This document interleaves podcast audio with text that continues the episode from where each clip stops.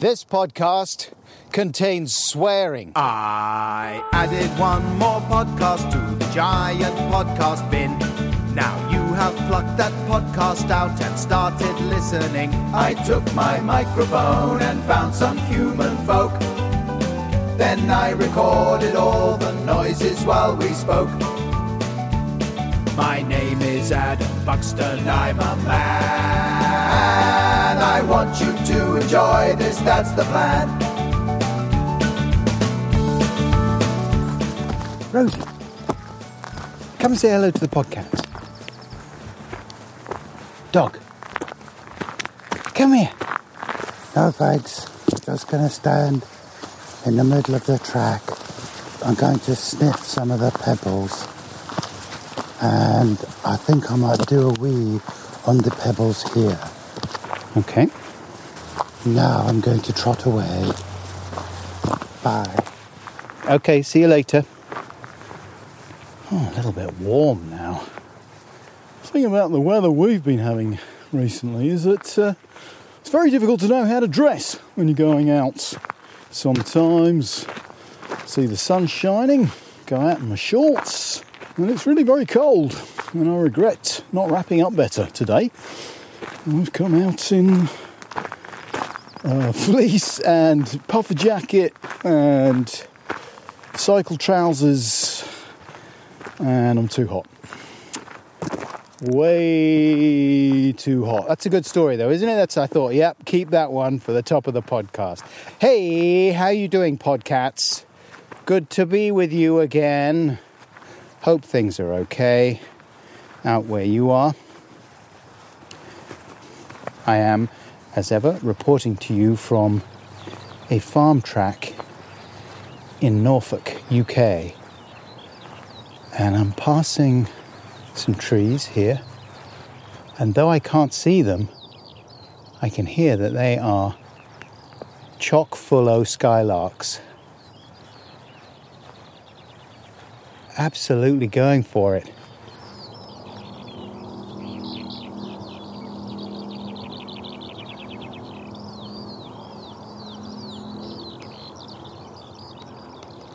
Full techno. It's like Josh Wink and Skrillex going head to head. So, listen, I'm going to tell you a bit about podcast number 176, which not only contains a rambling conversation with British Malaysian stand up comedian Phil Wang, but also features two specially recorded musical performances from returning guests and a band that continue to be one of my all time favourites, Spoon from Texas, America. But uh, they're from the sensitive part of Texas. Anyway, that's coming up later on.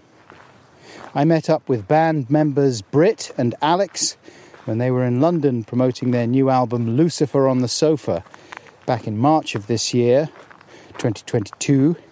We had a short chat and they did a couple of great versions of songs from the new record, especially for the podcast. But before that, it's Phil Wang time. Wang facts. Philip Nathaniel Singoy Wang, currently aged 32, was born in Stoke-on-Trent, but grew up in Malaysian Borneo before moving back to the UK with his family when he was 16. He studied engineering at Cambridge University, ooh, where he also started performing live comedy at the beginning of the 2010s. As well as being a solo stand up, he is one third of the sketch group Daphne, along with comedians Jason Forbes and George Fouracres. Phil also does a podcast with comedian and all round good guy, I'm adding that because I know him a little bit, Pierre Novelli. Hello, Pierre, if you're listening. Uh, that podcast is called Bud Pod. Phil's 2019 stand up show, Philly Philly Wang Wang, broke records for ticket sales at the Edinburgh Festival that year, and it included material on feeling caught between two cultures and the challenges of becoming a mature man now that he is in his 30s. The plan was to film it for Netflix in the spring of 2020, but it wasn't until 2021 that that was eventually possible Uh, by which time, a year of COVID 19 had added another dimension to the show, especially when it came to the way Chinese people were routinely demonized in certain quarters post COVID. Phil explored some of these themes further in his book of essays and childhood recollections, Sidesplitter, published in late 2021. My conversation with Phil was recorded face to face at Philly's Place in lively New Cross, southeast London, back in March of this year. As well as talking about Phil's book and many of the themes in it food, race, cultural appropriation, social media pile-ons, etc. We also chatted about Phil's fairly recent appearance on Celebrity Mastermind. And there was a recurring motif about forming attachments to inanimate objects and robots. Incidentally, since my conversation with Phil was recorded, I have discovered that Apple stores have recycling schemes for old computers. So I plan to take a few of those in this week. As you will hear, I'm complaining in the conversation about how difficult it is to recycle old tech. Anyway, look, let's get on. It's a busy podcast. I am packing it in. I could have split this into two episodes. Of course, I could. A Phil Wang episode and a Spoon episode. No, I'm packing it all in like a variety show. That's okay, you're welcome. I'll be back after Wang Chat to give you a short spoon introduction, but right now with Phil Wang. Here we go.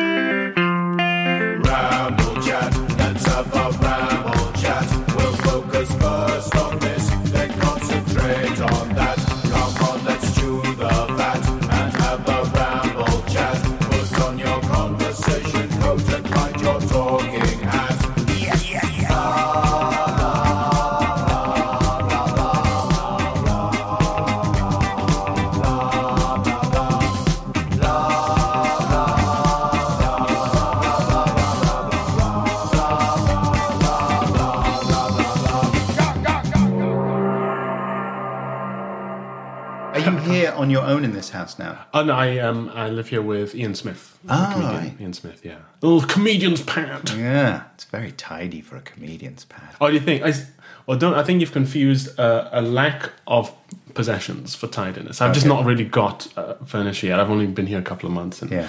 I'm really bad at shopping.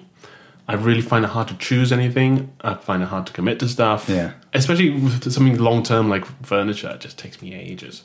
I can't. I give myself more reasons not to buy something than to buy it, and I just won't have it. I know what you mean. And there's always the worry that you're m- choosing badly.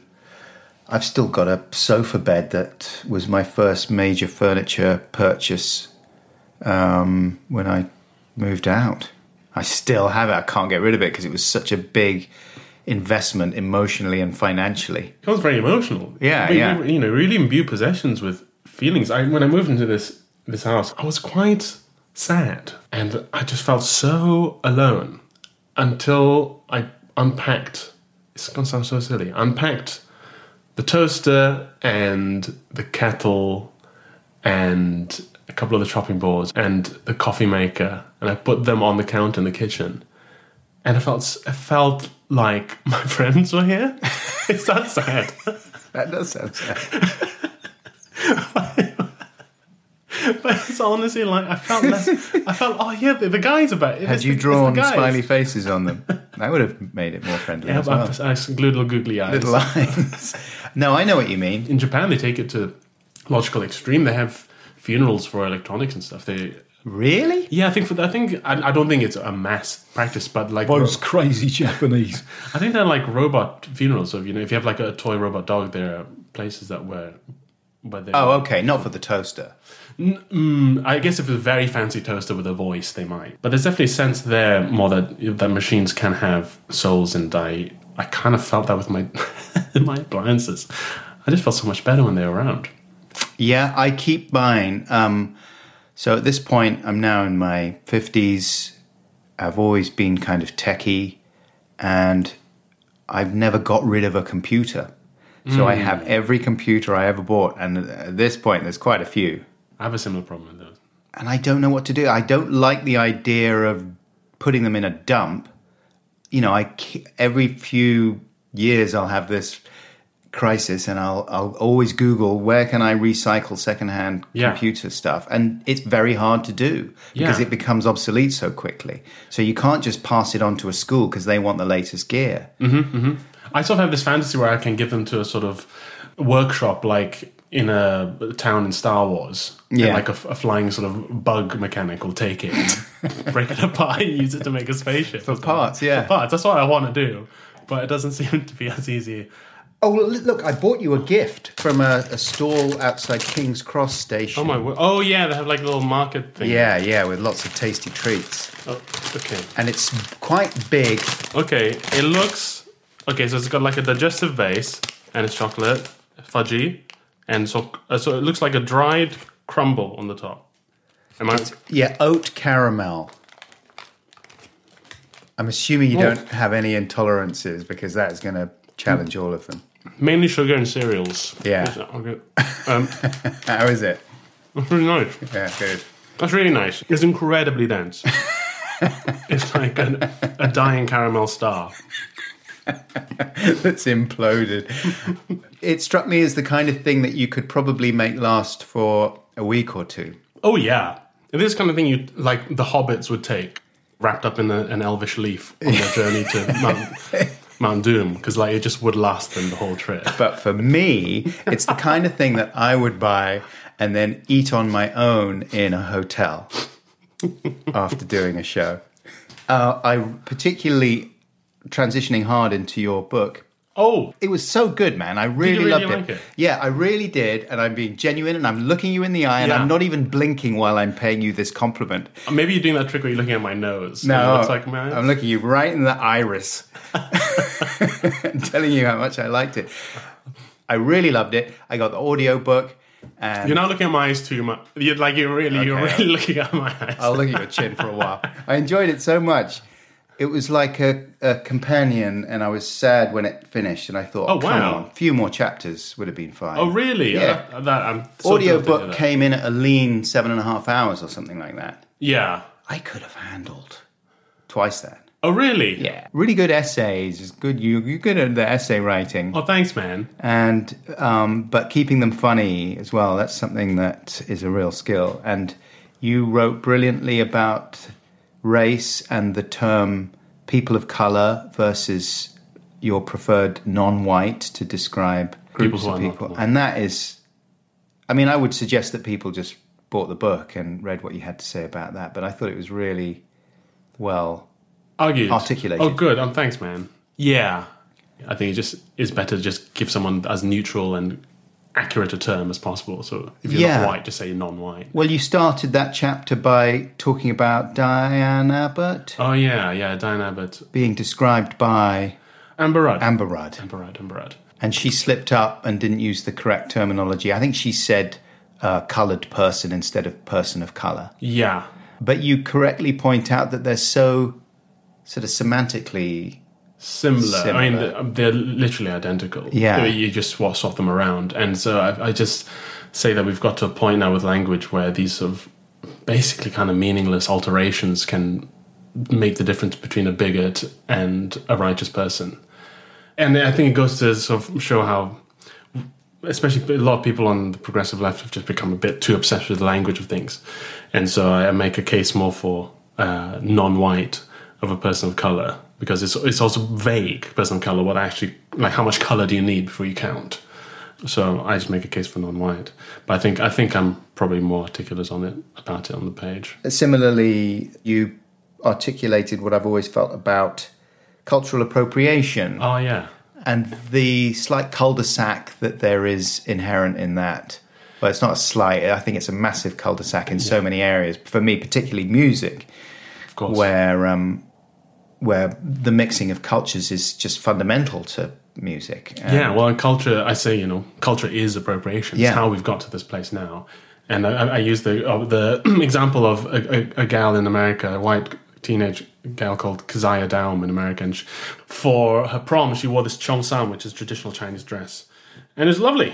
And uh, but then she posted these pictures on Twitter, and suddenly just it got went viral. And people, you know, there was like a Chinese American guy tweeting, my culture is not your prom dress. That's a famous thing. Mm-hmm. Interestingly, then people started looking at his tweets. Oh, a couple of years ago, he was tweeting really racist stuff, Oh, and then he had to delete his account. Right. But anyway, so he, he got she got- she got in quote unquote trouble for this thing, but she didn't back off. She said, "No, I'm not. I'm not apologizing." She was like 18, and she said, "I'm not apologizing. I like this dress. Miss, you're being ridiculous." But And she was she. away. Did it turn out that she was coming from a very conservative? Oh, I don't know about Place, that. yeah, yeah. I don't think it did. I don't think so. Right, right. She just liked the cheongsam. Yeah. But then a lot of Chinese people came to her defense, saying, "Yeah, it's lovely. Why aren't you wearing it?" And then some people pointed out that even within China, it's originally from I think the uh, the Manchu minority in northern China, and then it came down into China and became a Chinese dress. So even within China, it's appropriation Mm-hmm. technically. And so yeah, I use this as a sort of jumping off point. I talk about you know.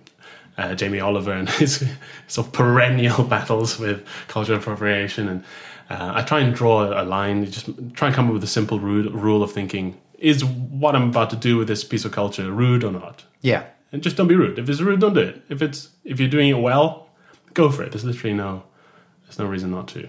But yeah, uh, it's, it's quite difficult. It turns out writing a centrist funny book because centrism isn't very funny. It's trying to be like trying to tell everyone to be sensible. Be not- reasonable. Be reasonable. It's not funny, guys. Can we just? I disagree. I think you cracked that nut. But the book is divided into nine chapters where you deal with family, words, or It's language. 10. Ten chapters. Yeah, maybe that's why you thought it was too short. Maybe you missed out a chapter. I missed a, missed a whole chapter. Family, words, food, race, comedy, love, history, assimilation, home. What have I missed? Nature. Nature. Yeah. Okay. You got a good food chapter in there. Oh yeah. It really made me want to have Malaysian food. Have you had it before? No, I don't think I have. What's your classic Malaysian dish? The one that's sort of making headway now in sort of the UK is uh, laksa, which is like a spicy uh, noodle soup. It's like noodles in a sort of curryish kind of broth, uh-huh. and with bits of seafood usually in it. Uh, that is a classic one. It also sort of encapsulates Malaysian food because it's like a combination of Chinese noodles and then Indian sort of curries and um, some Malay sort of pungent uh, sambal, which is fermented shrimp and chili. Uh, None of which sounds nice, can not I on say? its oh Especially the fermented shrimp. Well, this is it. Yeah, this is the the real. There's a problem with East Asian food in that it's really hard to translate in an appetizing fashion. Mm-hmm. Well, you do make the point that the, the, the British palate tends toward the bland, and Yeah. I would say that is certainly true of me. But then there's bits like there's things like black pudding and jellied eels, which Yeah. you go, well, sure, so you you can see that sort of slightly strange sounding foods aren't completely alien. Hmm. Uh, but like, there's one of my favorite Chinese dishes is called uh, wat tan hor, which is uh, sort of you know ho fan noodles, sort of flat rice noodles. Mm-hmm. Um, fried and then poured over with a gloopy sauce that only translates into English as egg gravy. Oh, now you're talking. You said fried and uh, gloopy sauce, and then I'm in. But egg gravy doesn't sound nice, but it's Mm-hmm. absolutely delicious. I like anything egg with an egg in. Eggs are amazing. Yeah. They're like a miracle. That's one of the big problems about veganism for me is no eggs. Yeah, it kind of feels like you're wasting a real opportunity. I don't feel like God could have made it any more clear that He wants you to eat this thing. But then I mean, what else it can be fried for breakfast and put in a cake? You know, like if it, there's, there's hardly anything an egg can't do. But then the chickens wouldn't agree, so we're told. You must have had those conversations with vegans and Oh, chickens. and, and, and chickens. Yeah, I understand, I understand, but you can but you can put it in a cake and you got to fry it. You- I think you're being unreasonable about this. or it would be like if it was on Twitter, it would be bark, bark, bark, bark, bark. Yeah, they wouldn't be able to get such a good sound out of their feathers, though. That's the problem with chicken Twitter is that the clapbacks are a lot quieter. But anyway, you know, it's like it's the sort of suffering index if a chicken is doing an egg yeah, uh, that may well yield a chicken child. yeah. Then it probably doesn't want you to nick it. But from my perspective, there isn't something that I push out of my body every day that I'm that attached to. Mm-hmm. You know what I mean? I mean, like, Speak for yourself. Isn't the whole thing that they're not fertilized anyway? So like, it's not like they're letting go of a kid, is it? I don't know. Talking to the wrong guy. Yeah. Okay. All I know is they're delicious. They're delicious and they're so full of. I think we're on the part of the cycle where eggs are good for you. Yeah, when I was growing up in the 80s, eggs were absolutely not okay. Mm-hmm. It was like, uh, these are loaded with cholesterol. You are going to die so quickly if you have eggs. They're going to clog your arteries. One egg, one egg a month as a special treat, maybe. I mean, it was, it was more than that, but it was definitely not the whole go to work on an egg thing. Which Like riding one.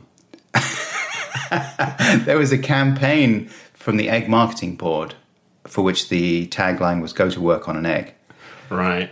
i.e., have an egg, then go to work, or get out a spoon and start working on that yummy boiled egg. Well, like on the bus, eating an egg. You could, I suppose, you could interpret it whichever way. And famously, it was it was a writer who coined it. And every time I mention this boring story, I can never remember which writer it was. I want to say Salman Rushdie, but it was someone similarly lofty in the literary world. I've got to Google it now. Hang on. Who wrote the ad phrase "Go to work on an egg"? Don Draper. Fay Weldon. Fay Weldon. Is that is that an author? Yeah, yeah, yeah. She wrote Life's and Loves of the She Devil And go to work on an egg. and Go to Work on an Egg. One of several famous novelists who started out in the field of advertising. Oh yeah, there you go. You've done an advert, right? Yes. Uh, yeah, I feel like I've done one or two little bits on. But you haven't been like the face of. No, no, I haven't. Um, I did an ad for Twitter on Valentine's Day once, which was really fun. Last year, sort of in one of the quasi lockdowns, I got asked to do this sort of promotion tr- travel blog YouTube show for Rome Total War, and I got this, and I was asked to go on a trip of Rome and Britain and do a sort of documentary talking about the game, but also just exploring Rome and Britain. And it was so great. It's really good. Have you done something? Yeah, yeah, yeah. Me and Joe back in the day, Joe Cornish, this is, uh, did a few. We did. I mean, we did one for Virgin Mobile, Oh yeah, and uh, which was quite a good payday. of course. And- I would think I would expect so. From And we got a box of mobiles. was that your payment? You got paid in yeah. Well, uh, no. In addition to um, great. So, uh, in addition to the cash, you had enough phones to start a sort of the Wire style. Yeah, burners. empire. I was just handing out burners to all my family. It was cool though because this was pre-smartphones, and it was those little flip phones, and it was when the prestige of a phone was measured by its smallness. Yeah, isn't that funny? And I really felt like, look at me, I'm I'm the king. All that shit you used to go on about when I was watching TV and not doing my work about how I'd never amount to anything. Turns out you were wrong because now I've got a box of phones. so fuck you. And then we did an advert for surf washing powder, and we, they flew us out to uh, New Zealand. I know from your mastermind appearance that you're fond of New Zealand as well. When did you go out there first? I think it was 2018 for the New Zealand Comedy Festival. Right. Yeah, it was really, really cool. I got to perform in Auckland and uh, Wellington. And I told this, and then so I, I did Master Celebrity Mastermind uh, recently, um, and my subject was the wines of New Zealand. Because I, got, I kind of got into wine a couple of years ago, and then New Zealand's like, oh yeah, New Zealand is quite contained sort of wine region. I, I reckon I could sort of bone up on that. And and I told the story to Clive who was the new host. Mm. And I told the story of when I went to Auckland first time, and I was really struck by how old the buildings were. They all looked like they were from the 60s, hadn't changed at all. And expecting New Zealanders to have the same sort of national self deprecation as the British do.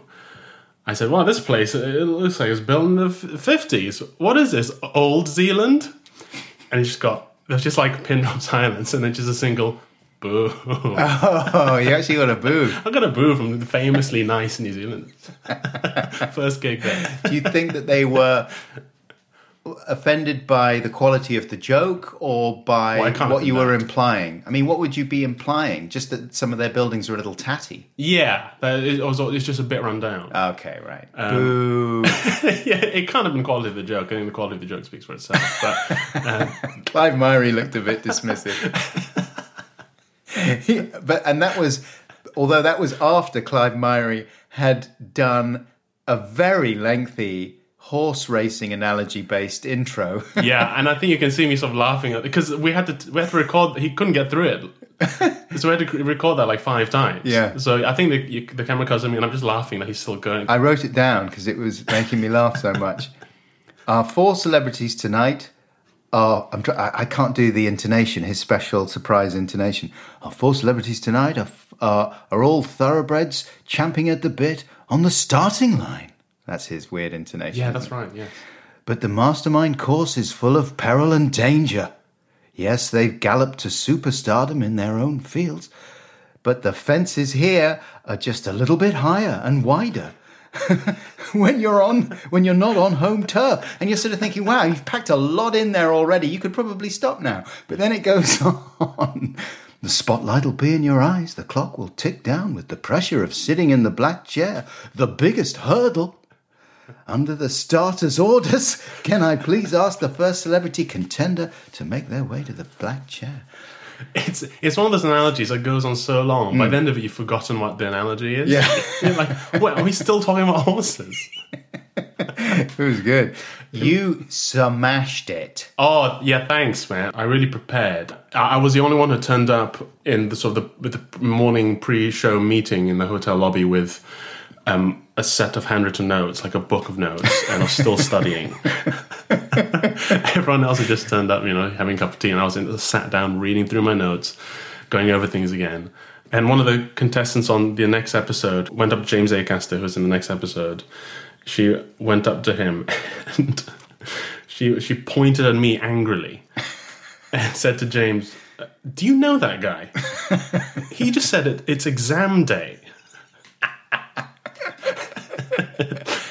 yeah, so I maybe I took it a bit too seriously, but I just really wanted to do well. Yeah. Did you do some Celebrity Mastermind? I did, yes. And and Bowie in the 70s was my special Yeah. subject.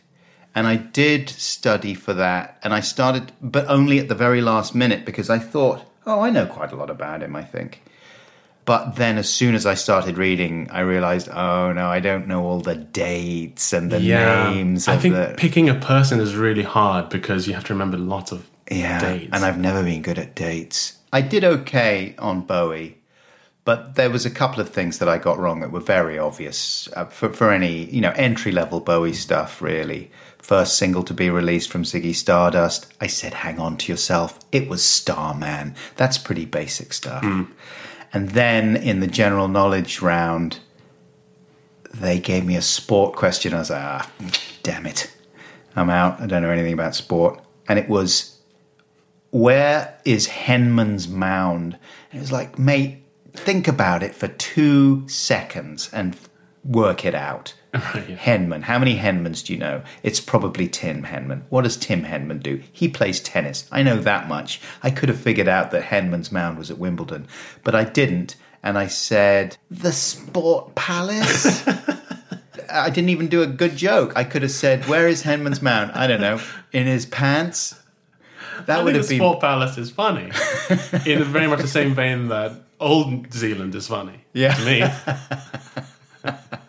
Well, I I was lucky not to get a boo for Sport Palace. I felt because that was back when who's the other guy? Um, John John Humphrys. Humphrys, yeah, and he was a more austere presence than uh, Clive Myrie, who's who seems friendly and nice, right? He is friendly and nice, but you you also are very much aware that you're in presence of gravitas. You know what I mean? Yeah. Because he he's like a proper newsreader and reporter and journalist, and then it was a very strange experience me sitting in the chair in front of him and him going Philly Philly Wang Wang. Yeah, so Wang Wang.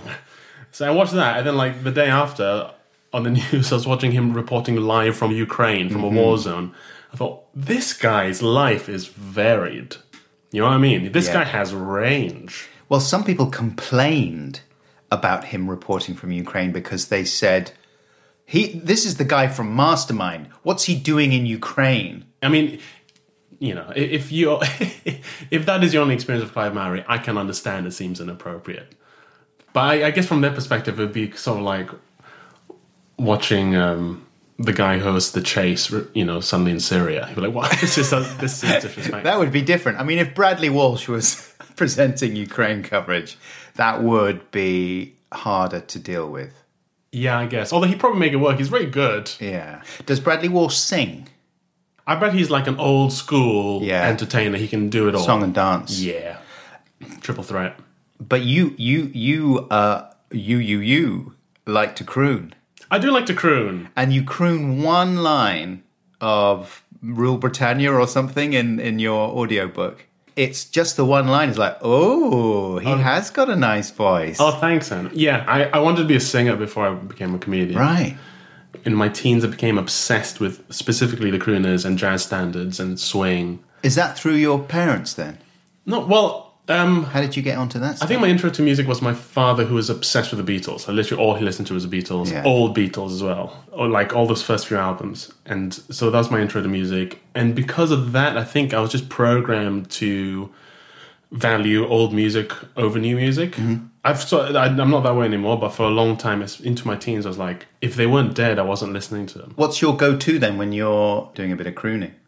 I, I love this song called. Um, it's actually I think it's a Bobby Darin song. I, I sang it at um, my thirtieth birthday. Me and a couple of comedian friends we put on um, a big joint party for our birthday, and I got up unannounced and sang with. I had a jazz band there and sang "That's All," which goes, um, "I can only give you love that lasts forever, and a hand to hold when leaves begin to fall."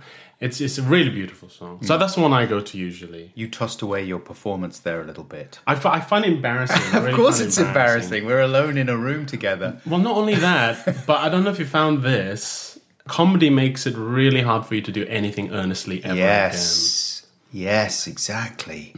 It's hard, isn't it? Because yes, for a lot of people, I suppose part of comedy is a kind of uh, ironic, protective shell, again. yeah, exactly. And and then to suddenly cast that off and expect to be taken seriously is a bit much.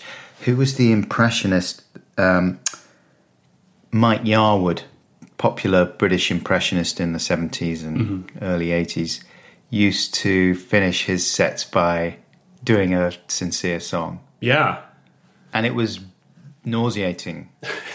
Well, you like then people found it. Uh, oh, like no, watching no, no, I now. did. I, I, I just thought, what the hell are you doing? Just, just do funny voices. He, do, he was a good impressionist. Yeah, and then to, to be expected as an audience to change gear and watch and enjoy him doing a sincere But people- sentimental song i just thought i don't get how you're supposed to do that i can't do it people definitely seem to be more comfortable with doing that. That entertainment was just entertainment. I think something like the two Ronnies and stuff would come on, and they always. And I mean, Morecambe and Wise. I'm thinking of would come Yeah. on and.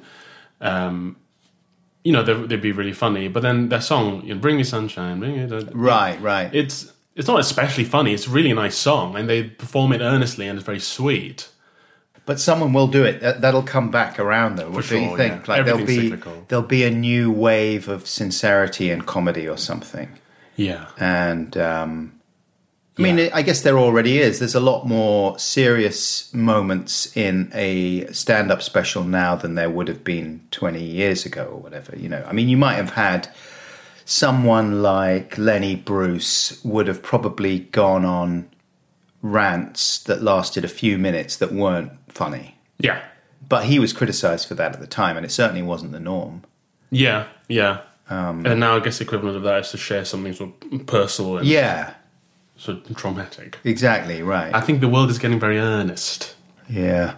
I think it, social media has made us all very earnest now, and it's given a real currency to earnestness. Well, it feels as if you're literally not taking something seriously if you don't if you're being silly. And obviously this is where you get into the weeds with with certain people who because the stakes are high when you're dealing with serious subjects, then people get all literal and then you get these endless cycles of comedians jokes being taken out of context. Yeah, people seem to have forgotten that we actually laugh for very different reasons. It's not to laugh at something is not always to diminish it. To laugh at something is often, you know, it can be a way of processing it or hmm. dealing with it. And often people in the in the worst situations possible are the ones making the jokes about it, the gallows humor and all this sort of thing, hmm. right? Yeah, I think a lot of it is to do with people just having an unsophisticated relationship with comedy and with humor, and not allowing themselves to to process more of life through humor.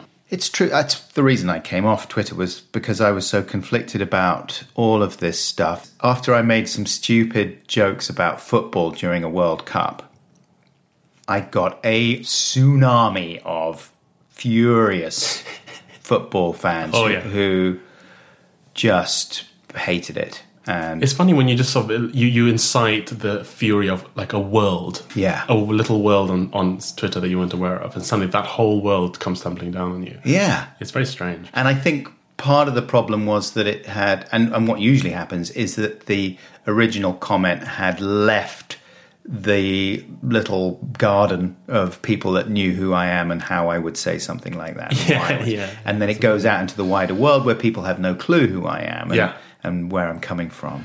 And all they see is these words, and then they construct their own reality for it and their own context for it. And they they just imagine this little smug, hairy prick who doesn't know anything about football being condescending about their beloved, beautiful game.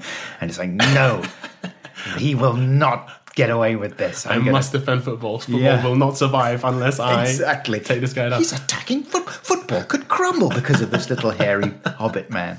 So there was a load of very angry comments. You should die. This is literally the worst thing I've ever read on Twitter. I'm sorry about those. I was I was in a bad mood that day. And it went on for a few days as well. And then just when I thought it was drying up, then there was one more. And I could see that it was, you know, you can see where it's come from. It's on the thread. And it just said, at Adam Buxton, cunt. Yeah, eventually they ran out of ideas. And it caught me at the wrong moment. Normally, I love being called a cunt by a stranger. But this time, I was a little sensitive about it. And so I went back and I just said, you know, the guy, call him Michael 2015.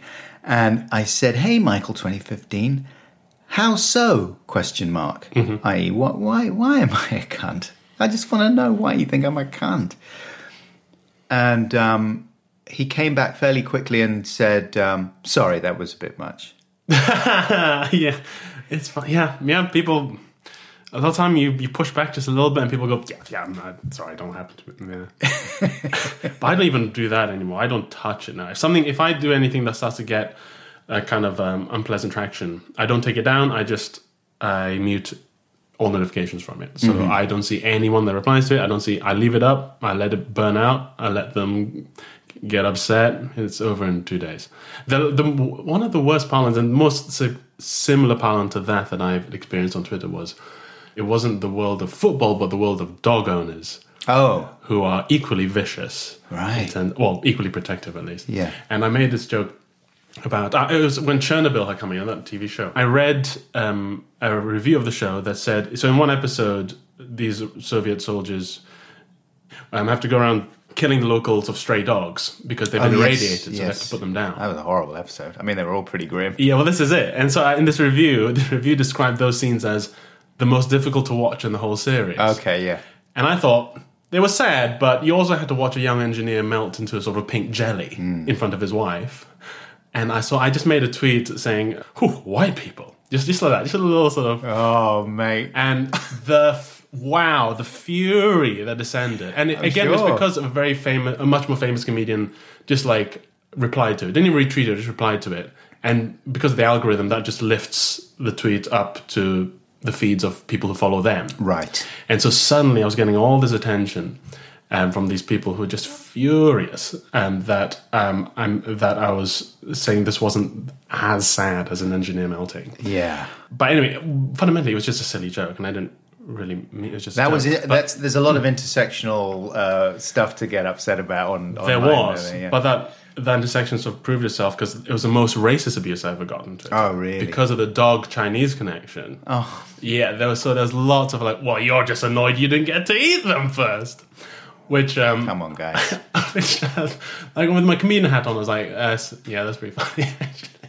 but also, but also, there's some were just flat out racist, and it's the only time I've like reported accounts um, onto Twitter. yeah.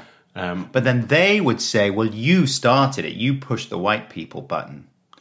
yes, but I think there's a difference between saying oh, white people really love their dogs and Chinese people eat dogs.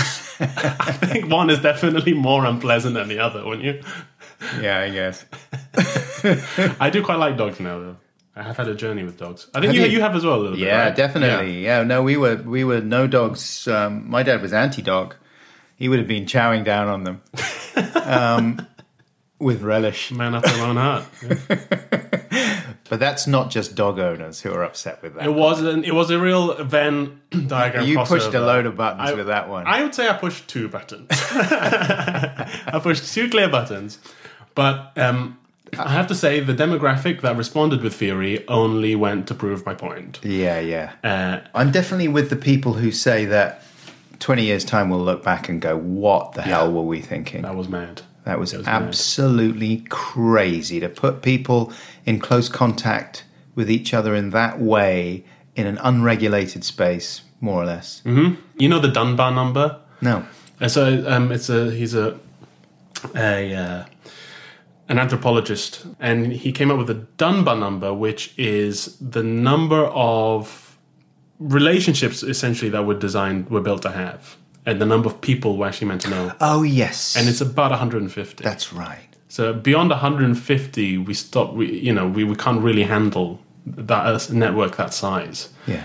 And so going on, and so Twitter completely explodes that instinct, and it, it, it completely rides rides roughshod over our, our natural programming, and we really can't we can't compute we can't we don't know how to handle it, and we break down we say things we would never say in person, we attack people in a way we'd never do in person. I don't know about you, but from time to time I meet someone who's really outspoken, really aggressive on Twitter, and in person they're really sort of shy and Yeah, yeah. And Yeah, it- that's always been my experience. yeah. It's a weird one. That's what I'm going with for my statement encapsulating social media. It's a weird one. It's a weird one. It's interesting. I wonder if like it'll it'll it'll, it'll come to a place where it's, It's more got sustainable. to, hasn't it? I mean, like when the when the car was first invented, we were just driving into ditches and stuff, right? And Yeah, no, that's a there, that's a good analogy. It seems we need more speed limits and oh yeah, we need more. I'm I'm so pro regulation. I'm just like yeah, more and more regulation. You just need more rules and laws. Yes. stuff. And what about AI in general? How sanguine are you about that? Oh, I, don't really know anything about. Uh, there's a show I watch called Raised by Wolves. oh, Caitlin Moran's show. No. Oh, there's which was also called Raised. That was a Oh, comedy about Caitlin Moran growing up in Wolverhampton. But there's a show that is produced by Ridley Scott, and it's a science fiction thing. Dystopian future they've gone with. No one's ever done that. before. Oh, interesting. So future, but it's mm, bad. Yeah, yeah. Oh. You know, like a future you would think would be shiny and fun and exciting, right? Because there's more robots and computers, More cool robots and stuff. spaceships and everything's right. But anyway, this guy's gone with what if the future wasn't that great? Wow. And there's been a war, and the big war, I think, is between atheists and believers, and they've ruined Earth, so they've gone off to try and populate another planet. And the job of doing that has been left up to a couple of AIs, a couple Oh. of robots. To repopulate the planet. Yeah, but they they're, they're, they're in no they're in charge of some human children. So oh. they are mother and father to these human children. But it does it has quite a lot of stuff about robot rights and mm. the ethics of how you would treat a robot that was very sophisticated and very human like. Mm-hmm. I, I, always, yeah, I always wonder about the sort of like AI, AI rights thing, and I just think no, because they're robots. Is that too simplistic? I just go, well, no, You've got to watch. Raised by Wolves. but they're just ro- but they're circuits and robots. Yeah, Do but they feel you're pain? getting sentimental about your toaster and your kettle. yeah, but if but if but if you started going that toaster's stupid, I would be like, think about it. It's right. I wouldn't say that. You know, if if you kick, if you kick my toaster, I wouldn't go. It has rights. I wouldn't say that. I'd be like, hey, that's my toaster. You know.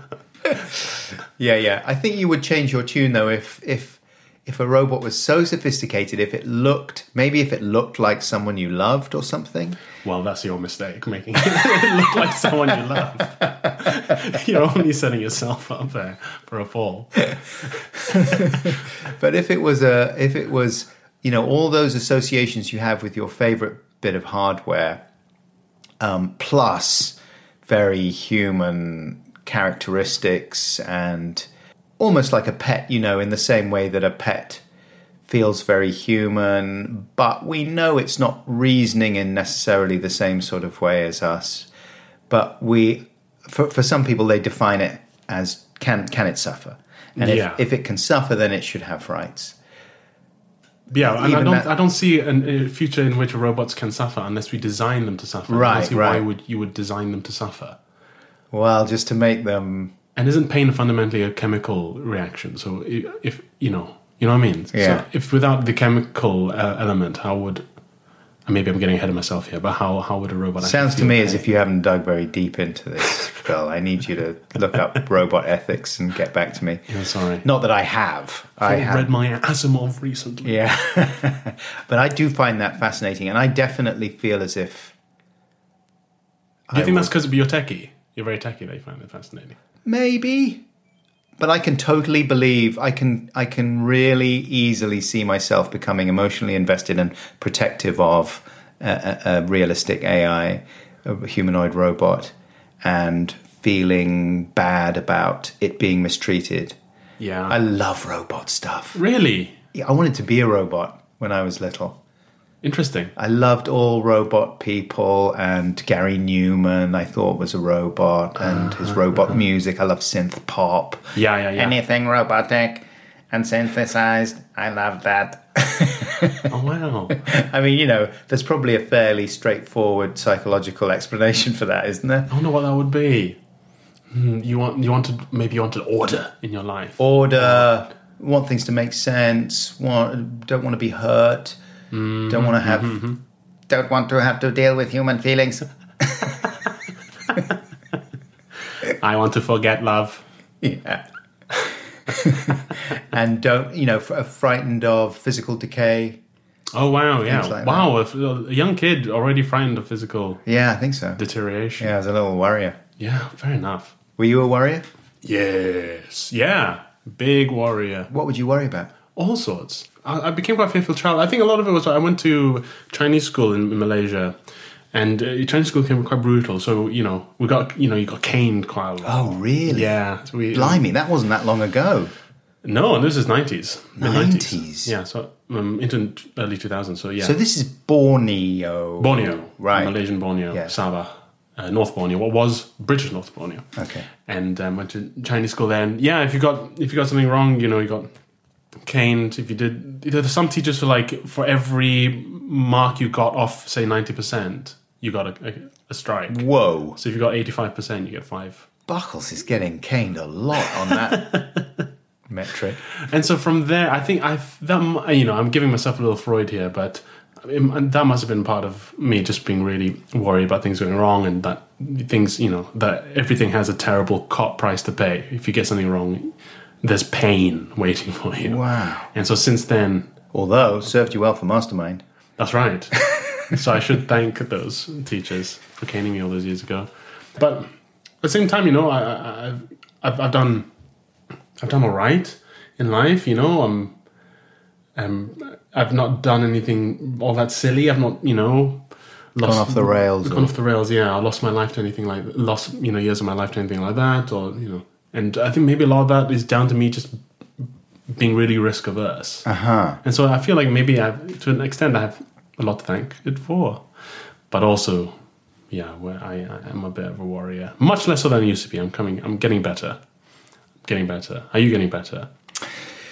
Are you calming down? You Yes calming and no. I go through phases, you know. I think these things never really go away, do they? Like anxiety or depression or various kind of mental health challenges.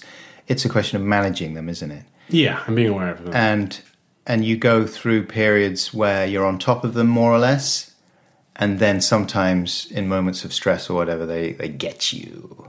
And i had a tough lockdown i think like a lot of people. Um and there were certainly moments there where i i was worried i was really worried. I mean right now we're in you know we're always living in a worrying time one way or another yeah, but I mean, the last couple, it, it seems to be particularly bad. It does seem to be particularly bad the last few years, especially when you just think, I thought we'd sorted a lot of these problems, you know, you just, anyway, and they come back and, Yep. and, um, but I am not for example, I've got friends who are um, really freaking out at the moment. Uh, so we're speaking in um, mid March 2022. Russia is uh, invading Ukraine as we speak, and you know there's other stuff going on in the world Mm-hmm. Oh, as always. well, which is anxious making. But I'm I'm not totally. I I, I, won't go so far as to just completely lose my mind. You know what I mean? I don't get totally immobilized by fear in that Yeah, way. I've also got better at just. And It sounds it sounds of like irresponsible burying your head in the sand, but just from time to time, just not watching the news for a bit. Well, that's another thing, isn't it? And it's so hard to kind of put that point of view or, or put that across without sounding like you are burying your head in the sand and without sort of sounding as if you're recommending to people to just, oh, just ignore it, it'll go away, Yeah. kind of thing, which is not what you're doing at all. But it is. It is absolutely necessary to regulate that shit and, Yeah. and not just be watching it 24 7. yeah, for sure, for sure. We're not designed to know this much about the world Yeah. at all times. That's right. Never before have we all been so instantly aware. The second something terrible happens in the world, it doesn't matter how far it is away from us. Yeah, yeah. Something will tell us it's happened, and we're just we're not again we're not built for it. We're not built for this world that we've built. In no way we've built a world that we're not built for. Basically, Here's a philosophical poser for you. If you were on your deathbed, would you rather have lived a horrible, painful life the other one. only to find out. I'm going to say the other one. I don't need to hear the other one. I feel like only to find out on your deathbed that you know something wonderful, some some wonderful kindness is shown to you or whatever, um, or uh, have lived a long and happy life only to find out that uh, you know your partner was cheating on you and your life has been a lie and all that sort of Right. Um, I think the second one. I think the second one is the correct choice because um, hmm. I've, I read uh, this actually touches on um, Thinking Fast and Slow by Daniel Kahneman. Yeah, well, exactly. So he's talking about the peak end rule. Yes, that's right. Yeah, which is always like most people calculate whether they like something according to the end of the experience, right? Yes, that's right. Yeah, and and um, and that also that it, people value the memory of an experience more than the experience of the moment. So if you ask a lot of people, if you ask people, um, you can go on an amazing holiday that, but you can't, you won't remember it when you get back, and you're not allowed to take photos. People will, a lot of people say that I won't bother. Because it's the memory of the experience that counts. Yeah, you're investing in the memory archive. Yeah, we invest in memories more than we invest in the present.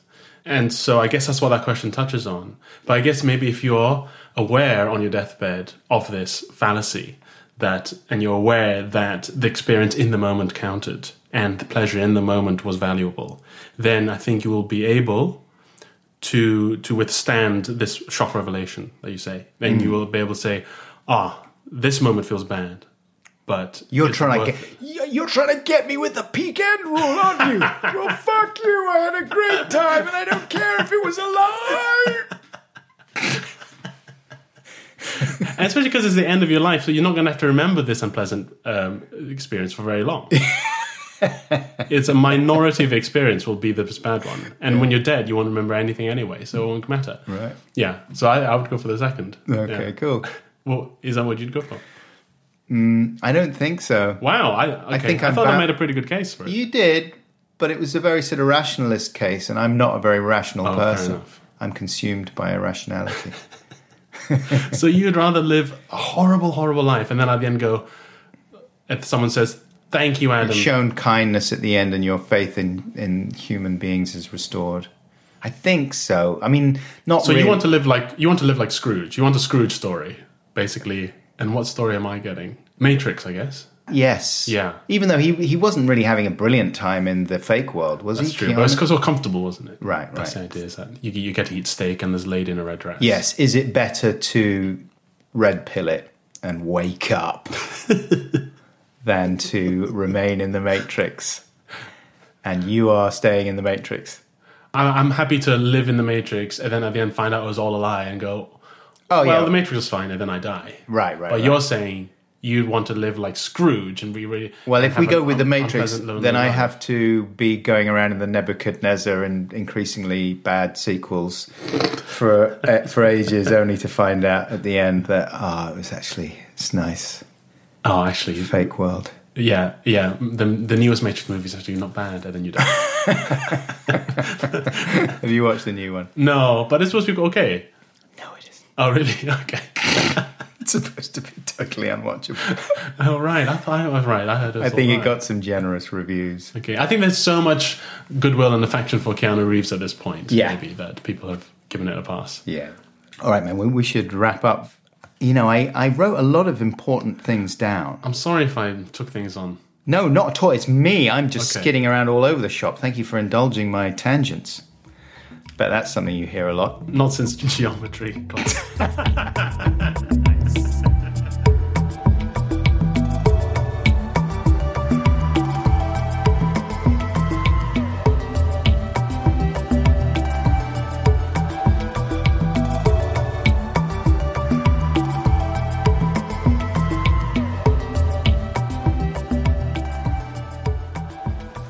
Hey, welcome back, Podcats. That was Phil Wang there.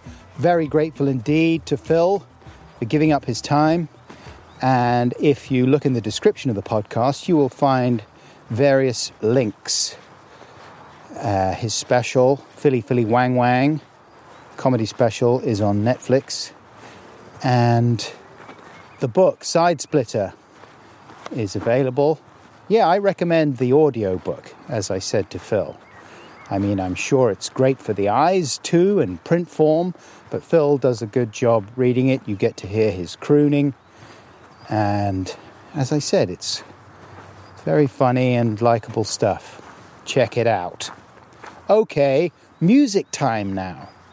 Music with a little bit of chat as well with Britt Daniel and Alex Fischel of Spoon who long-time listeners will know are one of my favourite bands.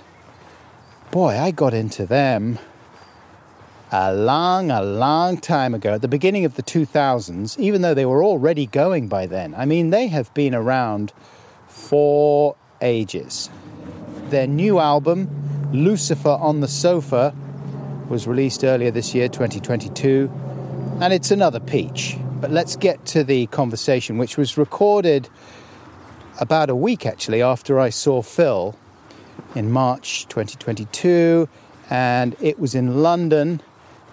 Alex and Britt were in town doing some press, and I met up with them at Third Man Records near Carnaby Street, set up by Jack White. And it's a very cool, kind of quirky, I'm using all the words, cool and quirky environment for super music nerds. Oh, well, excuse me. It's the Egyptian geese. Yeah, yeah, I'm just doing my podcast intro. See ya. God. They don't really like me, I don't think, the Egyptian geese. Oh, and there's a pheasant as well. Blimey, they're all hanging out. Boy, we interrupted a big bird gathering, Rosie. Anyway, what was I saying? Uh, Third Man Records, yes, fun place. And Alex and Britt were there to do a, I think in the music industry they call it a showcase, i.e., just a, a short performance for assorted journalists and media people, I think, of which I was one. But I got there a bit early and chatted to Alex and Britt and recorded them playing a couple of songs, very kindly recorded by the in house engineer whose name I didn't get. I apologize if you happen to be listening. Thank you so much. You did a great job. But right now, with Britt Daniel and Alex Fischel of Spoon, here we go. Blah,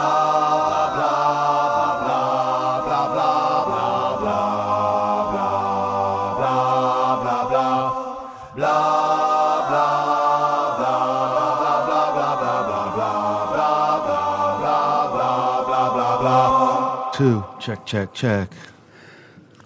What's your? Do you have a um, mic check phrase? I always used to go with, "This is mic number one. This is mic number one. Isn't this a lot of fun?" That's Tap. good. Uh, there was a bass player in this band once at one point who would go, two, two, two. And then I got in the habit of saying, cool sound check. Come on, cool sound check. Just to kind of like egg him on a little bit. Two. So you've just been over at Soho Radio. Right. So this is uh, say your names on the mic, I'm Britt. I'm Alex.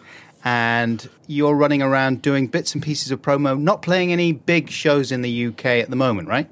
Right. Yeah, just uh, some acoustic things. Just me and Alex. And as part of that, you were just over at Soho Radio doing Dennis Bovell's radio show, the legendary Dennis Bovell. That's right. He did some mixes for us, and the first one came out today. Well, it's come out on a seven inch before, but now the first time it's out in the world, in the digital world. He's done a kind of bucolic dub, I would call it, for Wild. There's cow sounds on there. And, um, Humans making cow sounds. oh, is it humans doing cow sounds? I think that's what it is. oh, I just assumed he'd been out in the countryside with his recorder. yeah, that's my favorite part of it.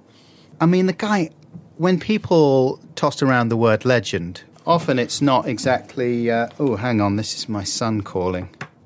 Frank, how are you doing? I'm here. I'm, I'm at uh, Piccadilly Circus, so I can make my way over to Third Man. Okay, make your way over to Third Man. I'm actually doing the interview at the moment. Oh, I'm so sorry. That's okay. I still love you. uh, so come over and hang around in Third Man, and I'll see you in a bit. You could even come downstairs. Say you're my son. Okay, all right. Okay, bye. How old, Do you know who my dad is? how old is he? He's 19. Very polite. He's a very polite young man. Yeah. We've terrified him into submission. okay, I'm, I'm bad at going off on tangents. I want to just tie up the Dennis Bovell jag.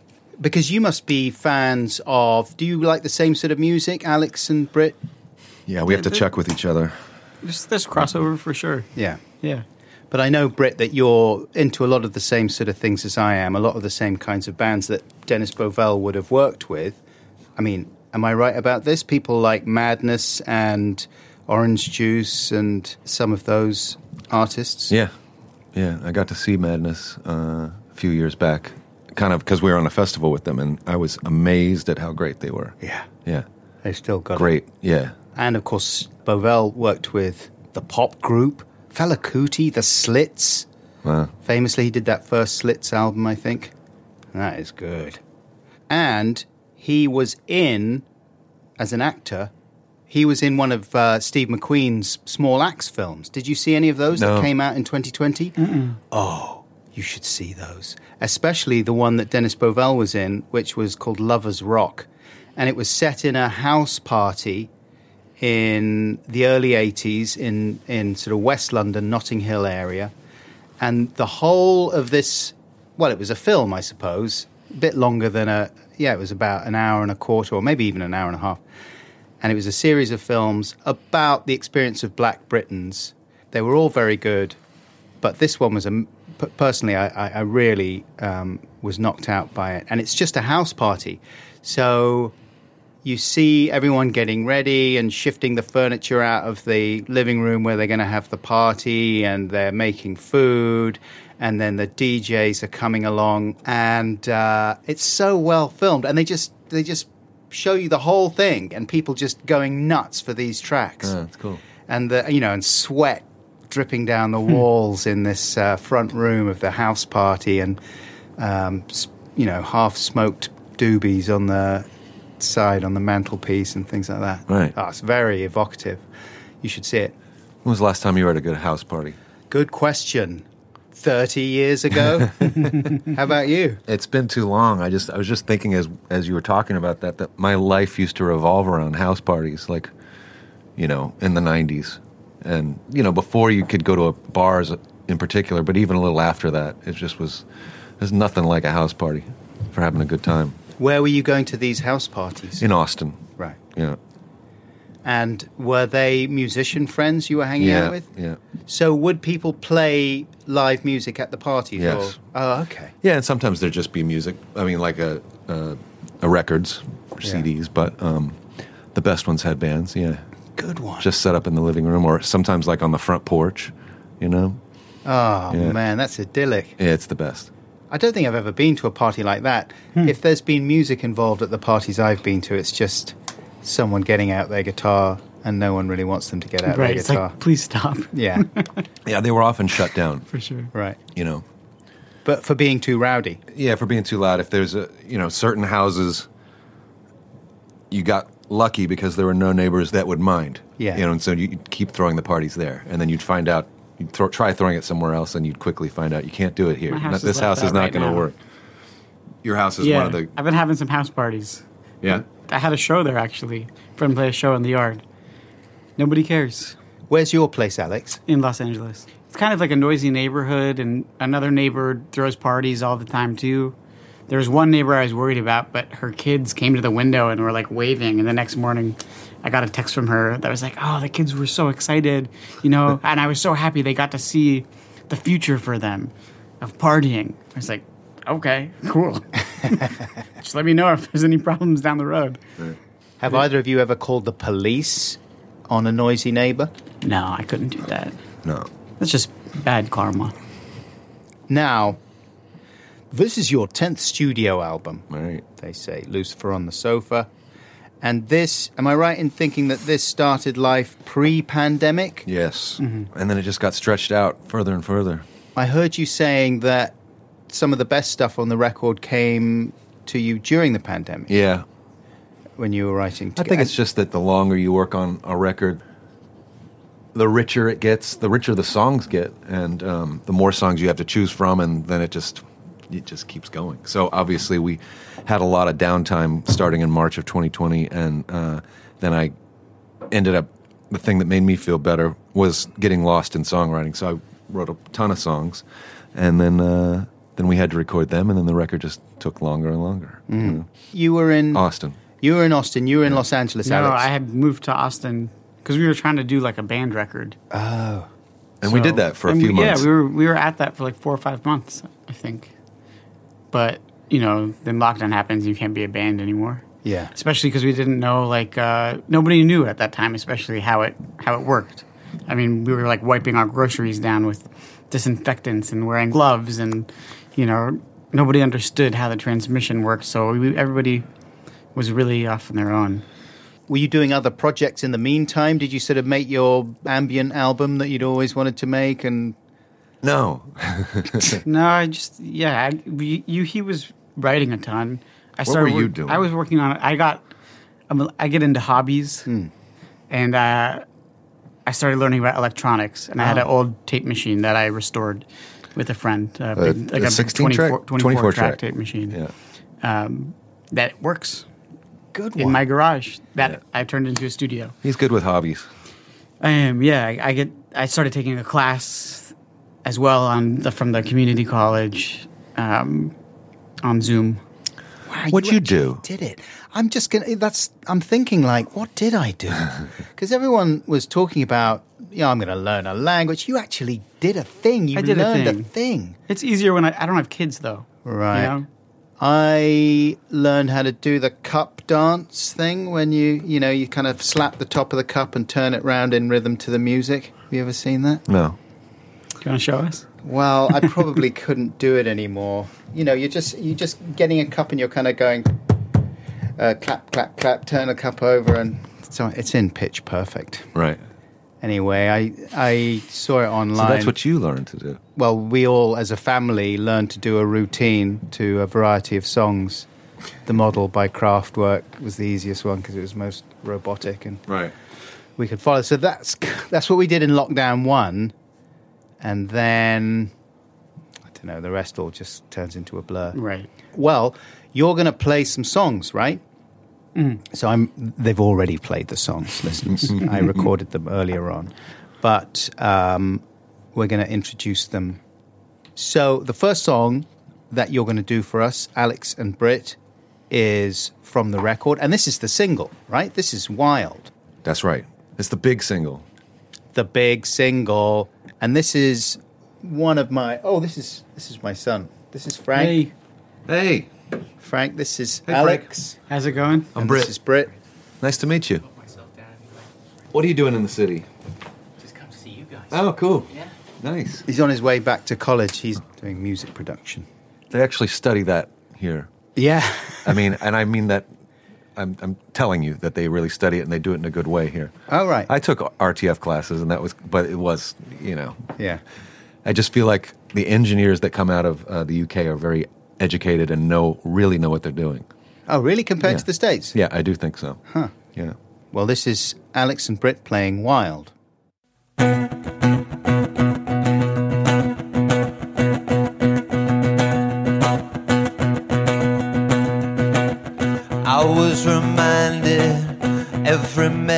Measure riding trade winds, buried treasure.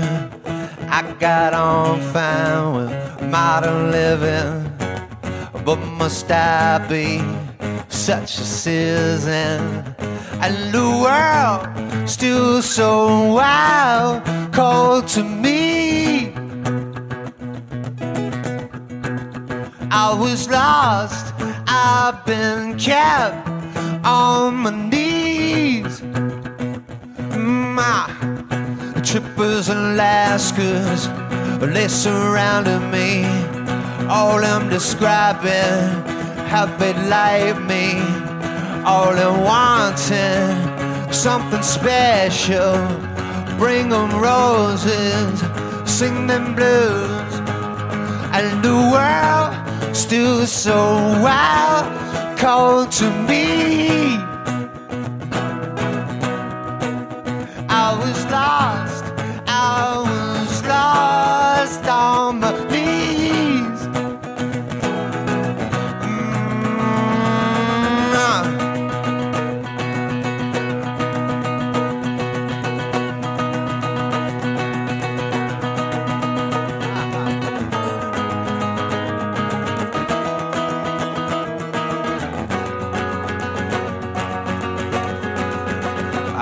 Full over all the lies and appealing to me, advertising, and I was living tight every night. Uh-uh. And the world still so wild, cold to me. I was lost, I've kept on my knees. Yeah. And the world still so wild. Yeah.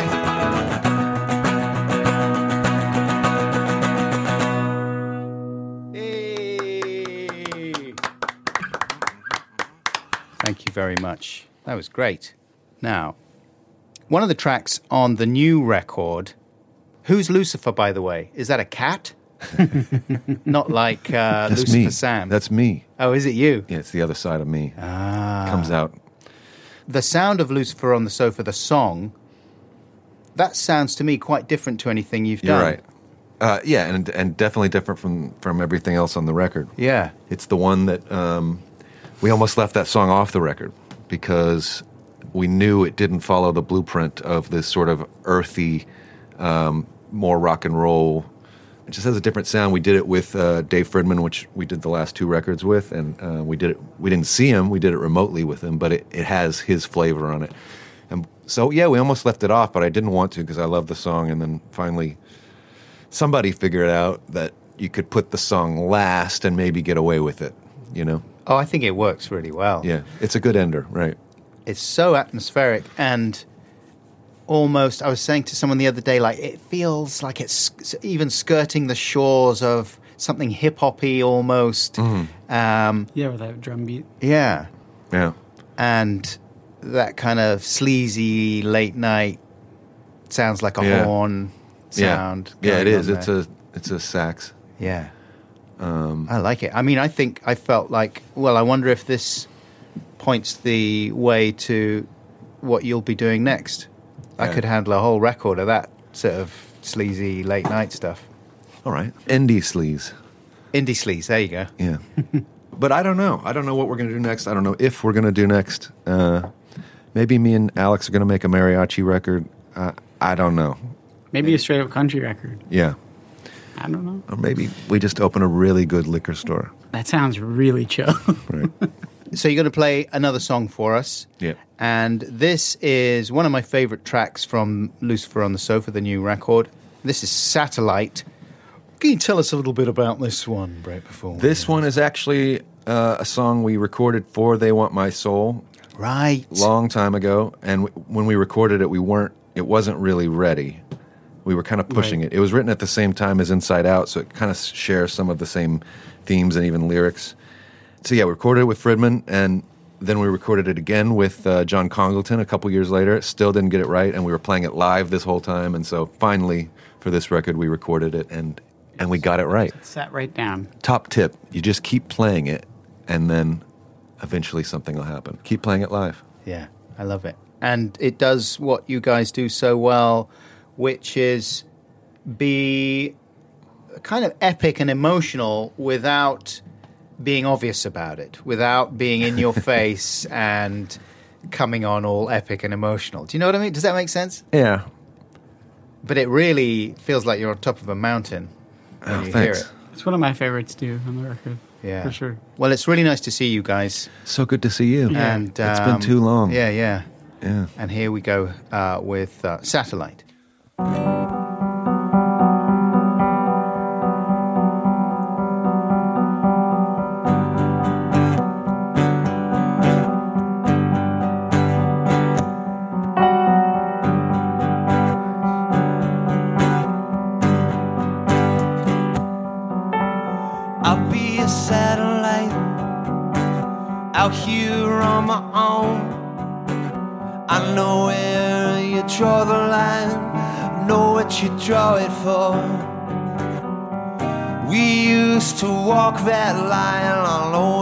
Draw it for.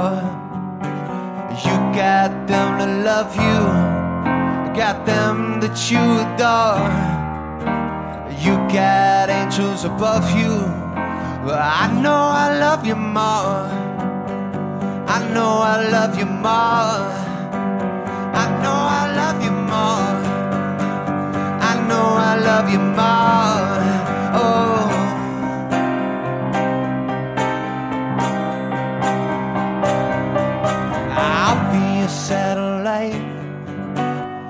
One can come close. And I know where you draw the line. I know what you draw it for. Things got cruel, you know, I know. And we done damage all along. You got angels above you, but I know I love you more. I know I love you more. Oh, I know I love you more. I know I love you more.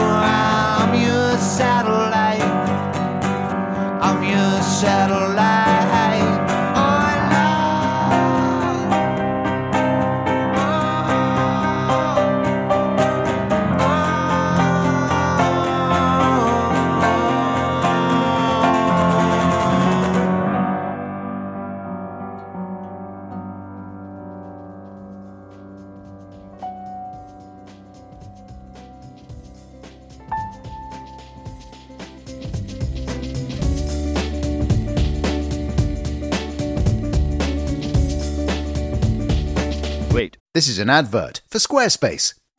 Every time I visit your website, I see success. Yes, success. The way that you look at the world makes the world want to say yes. It looks very professional. I love browsing your videos and pics, and I don't want to stop. And I'd like to access your members area and spend in your shop. These are the kinds of comments people will say about your website if you build it with Squarespace. Just visit squarespace.com slash Buxton for a free trial. And when you're ready to launch, because you will want to launch, use the offer code BUXTON to save 10% off your first purchase of a website or domain. So put the smile of success on your face with Squarespace.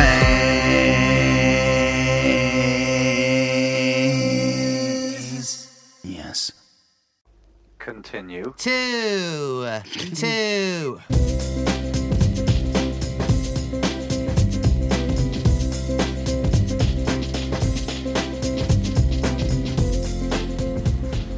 Hey, welcome back, Podcats. That was Britt Daniel and Alex Fischel, or Fischel, official, of Spoon. I hope you enjoyed that and liked those songs. If you're a fan, then check out the links in the description of today's podcast, as well as various Phil Wang links. There are links to a few videos that I've shot over the years. First of all, those two performances that you just heard of Satellite and Wild from the new album Lucifer on the Sofa, I filmed them just on my phone down in the basement of Third Man Records back in March, and I've put them on my music YouTube channel.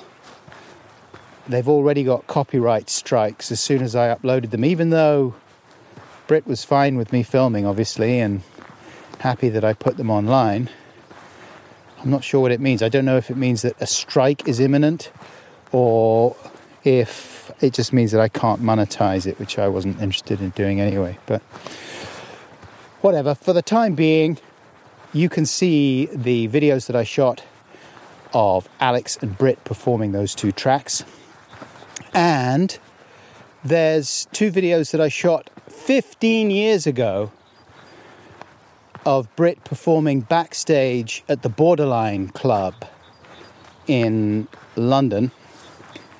He was about to go on stage with Spoon that evening and played one of the best shows I've ever seen in my life. That's like a happy, hazy memory of the perfect gig.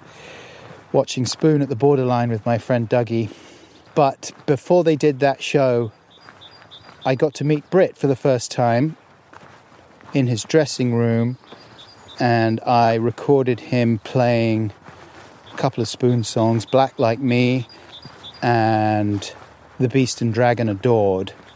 Oh, and Advanced Cassette, I think. Anyway, I can't remember which links I've put in the description, but there's a couple of those videos there too if you're a Spoon fan or if you'd like to explore further.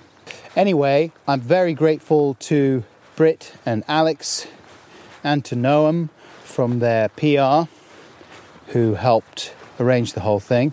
I'm grateful to everyone at their label as well, Matador, for helping us out with music clearances, etc.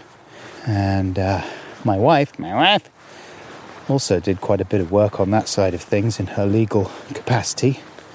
So thanks to her and very much indeed to Seamus. I'm just doing the thanks here now, although I should probably wrap up because it's been a long episode.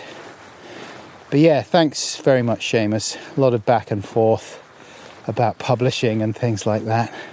Thanks to Ben Tulloh as well. First time helping us out with editing on the podcast, on the uh, Phil Wang conversation. Thanks very much indeed, Ben. Thanks to Helen Green, who does the artwork for the podcast. And do we have anything else to report, Rosie? Rosie, come and say hello to the podcast. Oh, I'm running over to you, and I'm gonna say hello. Hello, doggy. How are you? Okay.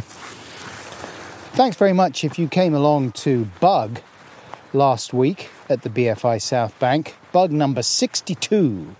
First new selection of videos that we've had since, I suppose, January 2020. Long time. And it was nice to be back.